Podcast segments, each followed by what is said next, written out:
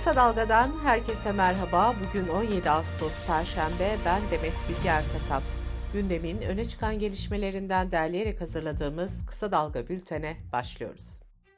Türkiye bundan 24 yıl önce Marmara depremiyle sarsılmıştı. Meclis raporlarına göre 17 Ağustos depreminde 18.373 kişi hayatını kaybetti, 48.901 kişi de yaralandı.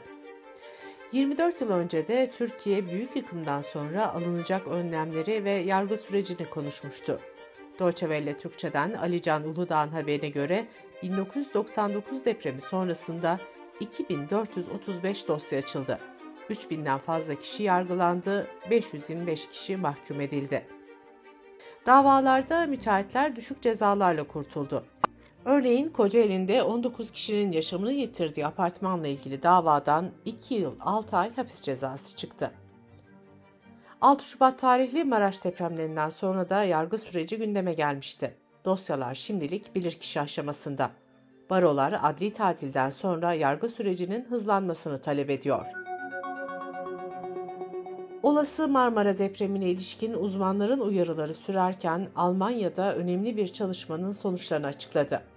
Alman Yer Bilimleri Araştırma Merkezi'nden sismoloji uzmanları Türkiye'deki tektonik yapıyı inceledi ve olası Marmara depremine ilişkin önemli bulgulara ulaştı. Deutsche Welle Türkçe'nin haberine göre Marmara fay hattını sismik boşluk olarak tanımlayan uzmanlar bu bölgede 7'nin üzerinde büyüklükte bir deprem beklendiği sonucuna vardı. Uzmanlar ayrıca ana Marmara fayının uzun süredir aktifleşmediğini ve bu nedenle de büyük depremin gecikmiş olduğunu vurguladı. İstanbul için bir başka önemli uyarı da Bilim Akademisi kurucu üyesi yer bilimci Profesör Doktor Naci Görür'den geldi. Profesör Doktor Görür, İstanbul'un fazla vakti kalmadığını belirterek acil önlem alınması uyarısını yineledi. Jeoloji Mühendisleri Odası İzmir Şube Başkanı Koray Çetin Onalan da İzmir için uyarıda bulundu. Onalan, İzmir'de 7 büyüklüğünde deprem üretecek faylar olduğunu belirterek kentin yeni inşaatları taşıyacak gücünün olmadığını vurguladı. Cumhuriyet Gazetesi yazarı gazeteci Barış Pehlivan bir yazısı nedeniyle verilen 3 yıl 9 aylık hapis cezası nedeniyle önceki gün yeniden cezaevine konulmuştu. Dava nedeniyle 6 ay tutuklu kalan Pehlivan'ın 8 ay daha cezaevinde kalacağı belirtildi. Barış Pehlivan'ın avukatı Hüseyin Ersöz, müvekkilinin Silivri cezaevinde can güvenliğinin sağlanması için başvuruda bulunduklarını söyledi. Türkiye Gazeteciler Cemiyeti ise Barış Pehlivan'ın denetimli serbestlikten faydalandırılmamasına tepki gösterdi. Cemiyet, Adalet Bakanlığı'na bu haksızlığı giderin çağrısı yaptı.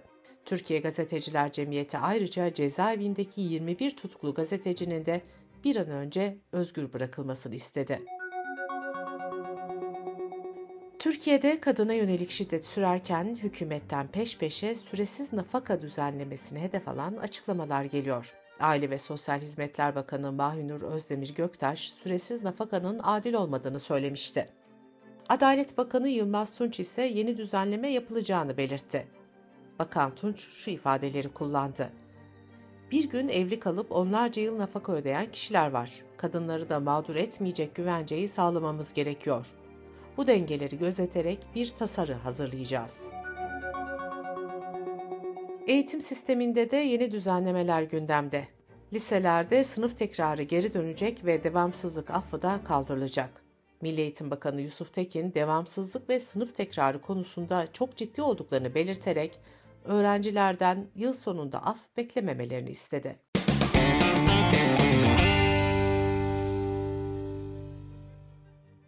Kısa Dalga Bülten'de sırada ekonomi haberleri var.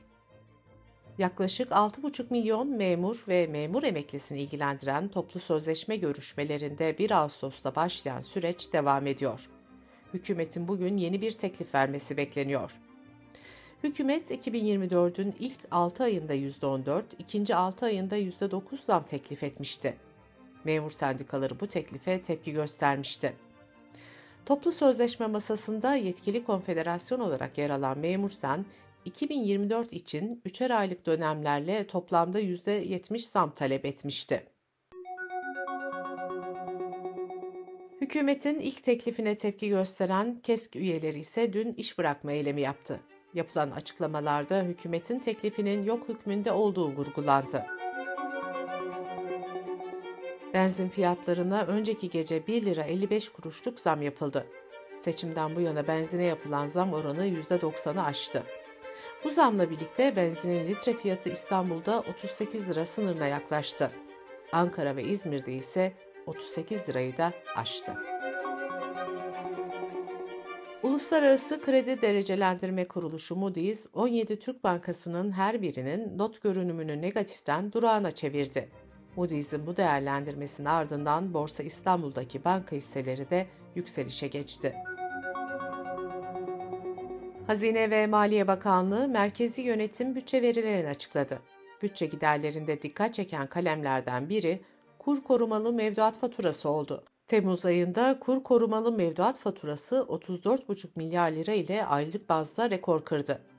Kur korumalı mevduatın kamuya toplam faturasının Temmuz ayında 222 milyar liraya ulaşmış olabileceği hesaplanıyor. Dış politika ve dünyadan gelişmelerle bültenimize devam ediyoruz. Rusya-Ukrayna savaşı devam ederken NATO'dan Ukrayna'nın tepkisine neden olan bir açıklama geldi. NATO Genel Sekreteri Özel Dairesi Direktörü Jensen, savaşı bitirmenin yol haritasını açıklarken Ukrayna'nın topraklarının bir kısmını Rusya'ya bırakması halinde NATO üyesi olabileceğini ve savaşın sona erdirilebileceğini belirtti. Ukrayna bu açıklamaya sert tepki gösterdi. Ukrayna Dışişleri Bakanlığı sözcüsü NATO'dan gelen bu açıklamanın Kremlin'in elini güçlendirdiğini savundu. Gelen tepkiler üzerine NATO bir açıklama daha yaparak Ukrayna'nın toprak bütünlüğünü desteklediğini ve bu konuda duruşun değişmediğini bildirdi. Sudan'da 4 ay önce ordu ile paramiliter gruplar arasında başlayan iç savaş sürerken birçok ülkeden insani yardım kuruluşu ortak bir açıklama yayınladı. Açıklamada Sudan'daki çatışmaların yaklaşık 4 milyon insanı yerinden ettiği vurgulandı. Açıklamada kadınlar ve kız çocuklarının cinsel istismara maruz bırakıldığı, hastanelerin vurulduğu ve çocukların gıda ve beslenme yetersizliğinden öldüğü aktarıldı.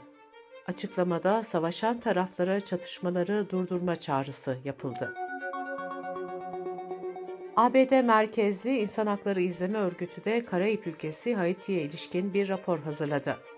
Raporda çetelerin cinayet, kaçırma ve cinsel istismar dahil birçok olaya karıştığı, ancak devlet müdahalesinin yok denecek kadar az veya hiç olmadığı belirtildi. Raporda suçlar karşısında halkın harekete geçtiği ve 200'den fazla şüphelinin öldürüldüğü vurgulandı. Batı Afrika ülkesi Nijer'de ise 26 Temmuz'da yönetime el koyan askeri junta bir konvoya saldırı düzenlendiğini ve 17 askerin öldürüldüğünü açıkladı. Junta yönetimi geçtiğimiz günlerde de seçilmiş Cumhurbaşkanı Muhammed Bazum'u vatana ihanetten yargılamak istediğini duyurmuştu. Dünya çapında gişe rekorları kıran Barbie filmi Cezayir'de de yasaklandı. Film, ülkede vizyona girdikten 3 hafta sonra eşcinselliği teşvik ettiği, dini ve kültürel inançlara uymadığı gerekçesiyle gösterimden kaldırıldı. Cezayir basınında yer alan haberlere göre film vizyona girdiği günlerde biletler tükenmişti. Daha önce Lübnan'da filmi eşcinselliği teşvik ettiği iddiasıyla yasaklamıştı. Kuvvet ise kamu eteğini korumak için filmin gösterimine izin vermemişti. Filmde kullanılan bir harita da krize neden olmuştu. Vietnam, Çin'in Güney Çin denizinde hak iddia ettiği toprakları gösteren 9 kesik çizgili harita nedeniyle filmi yasaklamıştı. Filipinler ise filmi yayınlamış ancak haritanın olduğu bölümü sansürlemişti. Bültenimizi kısa dalgadan bir öneriyle bitiriyoruz. Süper Lig başlarken Uğur Vardan, Batuhan Herdem ve Bağış Erten yılların en iyi sezonunun hangisi olduğunu konuşuyor. Rejenerasyon'un yeni bölümünü kısa dalga.net adresimizden ve podcast platformlarından dinleyebilirsiniz.